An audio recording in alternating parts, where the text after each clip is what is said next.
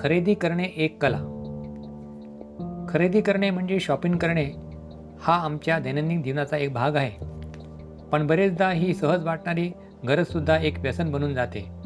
तेव्हा आपण काही गरज नसतानाही शॉपिंग करण्यास उद्यत होतो आणि जवळ संचित असलेल्या पैशांना बाजारात अनाठाई खर्च करून घरी परत येतो. अशा स्थितीत हे बघायला हवे की आम्ही जेव्हा शॉपिंग करण्यासाठी घराबाहेर पडतो तेव्हा संसारासाठी आवश्यक असलेल्या वस्तूंच्या खरेदीसाठीच जात आहोत की उगीच स्वतःच्या खरेदीच्या बिघडलेल्या सवयीमुळे आम्ही बाजारात चाललो आहोत. खरेदीला एक प्रकारचे व्यसन बनवून घेणाऱ्यांच्या नाना तऱ्हेच्या घटना आपल्या नेहमीच्या वाचनात अथवा ऐकण्यात येत असतात. त्यापैकी काही लोक तर मनोविकार तज्ज्ञाकडे आपला उपचारसुद्धा घेत असतात. अशा प्रकारच्या घटनांना बघून मनशास्त्रज्ञ हे लोकांना खरेदी करताना पुरेशी सावधगिरी बाळगण्याचा सल्ला देऊ लागले आहेत. खरेदी करण्याचे व्यसन जडलेल्या लंडन येथील एमा नावाच्या स्त्रीची गोष्ट फार प्रसिद्ध आहे. तिला शॉपिंगचे व्यसन एवढे जास्त प्रमाणात जडले होते की आजच्या घडीला तिच्यावर 40 लाखापेक्षा जास्त कर्ज झालेले आहे. लंडन येथे राहणाऱ्या एमाला शॉपिंग करण्याचा छंद लहानपणापासूनच होता. तिचे वय जसजसे वाढत गेले तसा तिचा हा शौकसुद्धा वाढत गेला. सन 2011पर्यंत ती दर महिन्याला जवळपास 2000 पाऊंडचे शॉपिंग करू लागली. याचा अर्थ हाच की ती दर महिन्याला जवळपास 2 लाख रुपये आपली पादत्राणे, कपडे व बॅग्सवर खर्च करू लागली. एवढे करूनही ती स्वतःला खरेदी करण्यासाठी मोठ्या प्रयत्नाने नियंत्रित करू शकत होती. शॉपिंगच्या या वाईट सवयीमुळे एमावर तिच्या वयाच्या 41 वर्षापर्यंत 40 लाखापेक्षा जास्त कर्ज झाले व ते कर्ज फेडू न शकल्यामुळे तिला आपले राहते घर विकावे लागले. तरीसुद्धा अजूनही ती कर्जबाजारीच आहे. या कर्जामुळे आता ती व तिचे पती तिच्या आईच्या घरात राहत आहेत. स्वतःच्या शॉपिंगच्या व्यसनाबाबत एमाचे म्हणणे आहे की ती कोणतीही वस्तू खरेदी करण्याआधी स्वतःलाच प्रश्न विचारायची की या वस्तूची तिला खरोखर गरज आहे का. त्यानंतर ती स्वतःच नवे तर्क लढवून स्वतःच्या खरेदीला योग्य ठरवण्याचा प्रयत्न करीत असे. यद्यपि ती स्वतः विकत घेतलेले कपडे एकदाच वापरून तसेच टाकून देत असे तरी पुन्हा नवे कपडे विकत घेण्याच्या लोभाला ती आवर घालू शकत नव्हती. तिच्या म्हणण्यानुसार लहानपणापासून तिने जे काही मागितले ते तिला सहजपणे मिळत गेले. त्यामुळे तिच्या सवयी बिघडत गेल्या. आता तर स्थिती अशी झाली आहे की तिच्या घरचे लोक तिला मनोविकार तज्ज्ञाकडे उपचारासाठी घेऊन जात आहेत. तिच्यावर उपचार करणाऱ्या मानसशास्त्रज्ञांचे म्हणणे आहे की बहुतेक लोक हे स्वतःला येणाऱ्या मानसिक विषाद, कंटाळा किंवा एकटेपणाचे दुःख विसरण्यासाठी शॉपिंग करीत असतात. घरात राहणाऱ्या घरगुती स्त्रियांना बहुधा अशा स्थितीचा सामना करावा लागतो. याच कारणामुळे शॉपिंग करणाऱ्यामध्ये पुरुषापेक्षा स्त्रियांची संख्या जास्त असते. या संबंधात विशेषज्ञाचे म्हणणे असे आहे की खरेदी करण्याला आम्ही एक कला म्हणून घ्यावे, व्यसन म्हणून नव्हे. खरेदी ही जर आपल्या आवश्यकतेनुरूप असेल तर तीसुद्धा जीवनकला बनू शकते व जीवनाचा महत्त्वाचा भाग होऊ शकते. जे खरेदी करण्याला कलेचे रूप देऊ इच्छितात त्यांनी सर्वात आधी आपल्या जीवनाच्या व कुटुंबाच्या आवश्यकताला जाणून त्या समजून घेणे आवश्यक आहे. त्यांना या गोष्टी समज असायला हवी की त्यांच्या गरजा या खरोखरच योग्य आहेत का आणि त्या पूर्ण करणे अनिवार्य आहे का. या गरजा जर खरोखरच योग्य असतील तर त्यांनी खरेदीची सुरुवात करायला हवी. यातसुद्धा अनाठाई खरेदी करण्यापासून स्वतःला वाचवण्यासाठी शॉपिंगची योजना बनवून बाजारात जाणे आवश्यक आहे. त्याकरिता आपल्या आवश्यकतेनुसार कोणकोणत्या वस्तू खरेदी करायच्या आहेत याची यादी आधीच बनवून घ्यावी. त्यासोबतच स्वतःचे बजेट किती आहे हे सुद्धा ठरवून घ्यावे. असे केल्याने अंदाजापेक्षा जास्त खर्च होत असल्यास उपयोगितेनुसार सामान निवडण्यात मदत मिळत असते. यामुळे अवाजवी खर्च करण्यापासून स्वतःला आवरता येते व आपल्या आवश्यकतेनुसार सामानांची खरेदी करणे सोयीचे जाते. खरेदी करताना बहुतेक लोक मोठमोठाले ब्रँड व मोठमोठ्याची दुकाने यांना प्राधान्य देतात.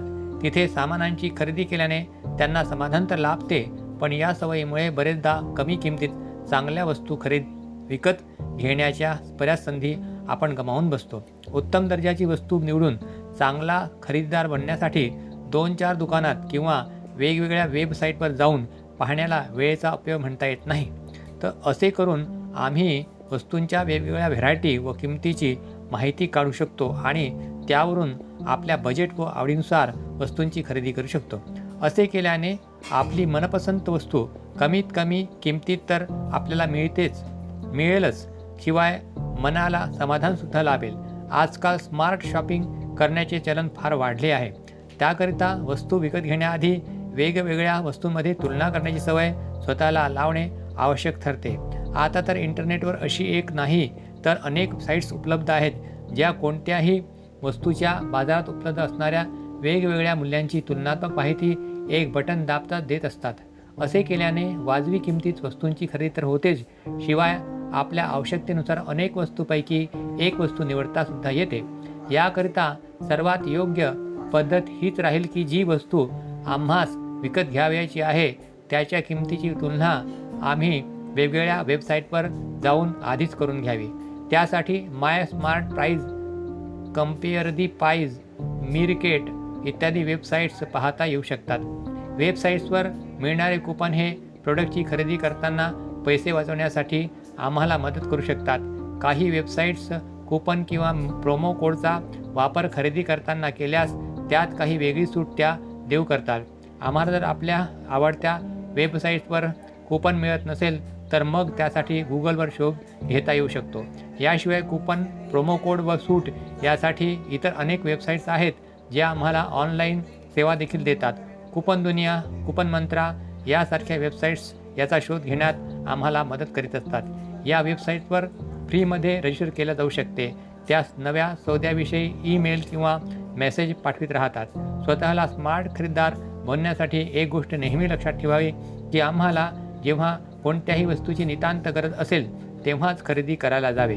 केवळ कुपन मिळाले म्हणून काहीच्या काही विकत घ्यायला जाणे योग्य नाही। खरेदी करण्यासाठी आम्ही सोशल मीडियावर देखील लक्ष ठेवू शकतो। बहुतेक सर्वच ऑनलाईन स्टोअर जवळ त्यांचे वेगळे सोशल पेज असते। ते फेसबुकवर, ट्विटरवर देखील सक्रिय असतात। आम्ही जर त्या पेजवर लाईक केले तर त्या आम्हाला काही आकर्षक ऑफर देऊ शकतात। फ्लिपकार्ट, ॲमेझॉन यासारखे कितीतरी मोठे वेब स्टोअर आहेत ज्यांचे ॲप्लिकेशन आम्हाला कुठेही व कधीही चांगली डील शोधण्यास मदत करीत असतात। हे वेब स्टोअर बरेचदा चांगली डील करण्यासोबतच ॲप इन्स्टॉल केल्यावर काही प्रॉडक्ट्स कमी किमतीत ऑफर करतात, त्याचा फायदा आपण घेऊ शकतो। अशी सोय पूज्य गुरुदेवांचे साहित्य विकत घेण्यासाठी आपल्याला ई स्टोअरवर देखील उपलब्ध आहे। शॉपिंग करताना एक गोष्ट जरूर लक्षात ठेवावी की पेमेंट नेहमी नगदीच्या अथवा डेबिट कार्डद्वारेच करावे। लांबलचक शॉपिंग लिस्टसोबत क्रेडिट कार्डचा उपयोग केल्यास आमच्या खिशावर त्याचा अतिरिक्त भार पडू शकतो। याबाबत आर्थिक विशेषज्ञाचे म्हणणे असे आहे की आमच्या क्रेडिट कार्डची लिमिट ही आमच्याजवळ असणाऱ्या नगदीपेक्षा फार जास्त असते। त्याचा परिणाम असा होतो की बरेचदा आम्ही आपल्या आर्थिक क्षमतेपेक्षा जास्त शॉपिंग करू लागतो। हेच ते कारण आहे की क्रेडिट कार्डद्वारे शॉपिंग करताना आम्ही बहुतेक करून आपल्या बजेटच्या बाहेर निघून जातो, परंतु कॅश पेमेंट करताना आम्हाला आपल्या बजेटमध्येच राहावे लागते। कोणीतरी खरेदी करताना सेल शब्दाचे आकर्षण फार जबरदस्त आहे। कोणतीही खरेदी करताना सेल शब्दाचे आकर्षण फार जबरदस्त असते। त्याचा परिणाम आवश्यकतेहून जास्त खरेदी करण्यात होत असतो। सामानाची विक्री करणारे हे मानसशास्त्राच्या तंत्राचा व पद्धतीचा उपयोग पूर्वपरूपयोग करीत असतात। तेव्हा त्यापासून वाचण्यासाठी आम्ही मानसशास्त्रीय उपायसुद्धा शोधून घ्यायला हवेत। योग्य तर हेच राहील की सामान विकत घेताना आम्ही मोफतच्या मायेत कधीही फसू नये। या सर्व गोष्टीबरोबरच सर्वात महत्त्वाची गोष्ट म्हणजे आम्ही शक्य होईल तेवढी कमीत कमी खरेदी करायला हवी। आम्ही स्वतःच्या आवश्यकता वाढवण्याऐवजी त्यांना कमीत कमी करणेच योग्य। यातून बचत झालेल्या पैशाचा उपयोग आम्ही सेवा तसेच परोपकारी कार्यात करावा। जेथे कुठे आम्हाला दुःख, वेदना, पीडा, अभाव, त्रास दिसून येत असेल तेथे आपल्याजवळील संसाधनाचे नियोजन करणे आम्ही शिकायला हवे। त्यासोबतच पुण्य कमवण्याची कलासुद्धा आम्ही लवकरात लवकर शिकून घ्यायला हवी। ओम शांती।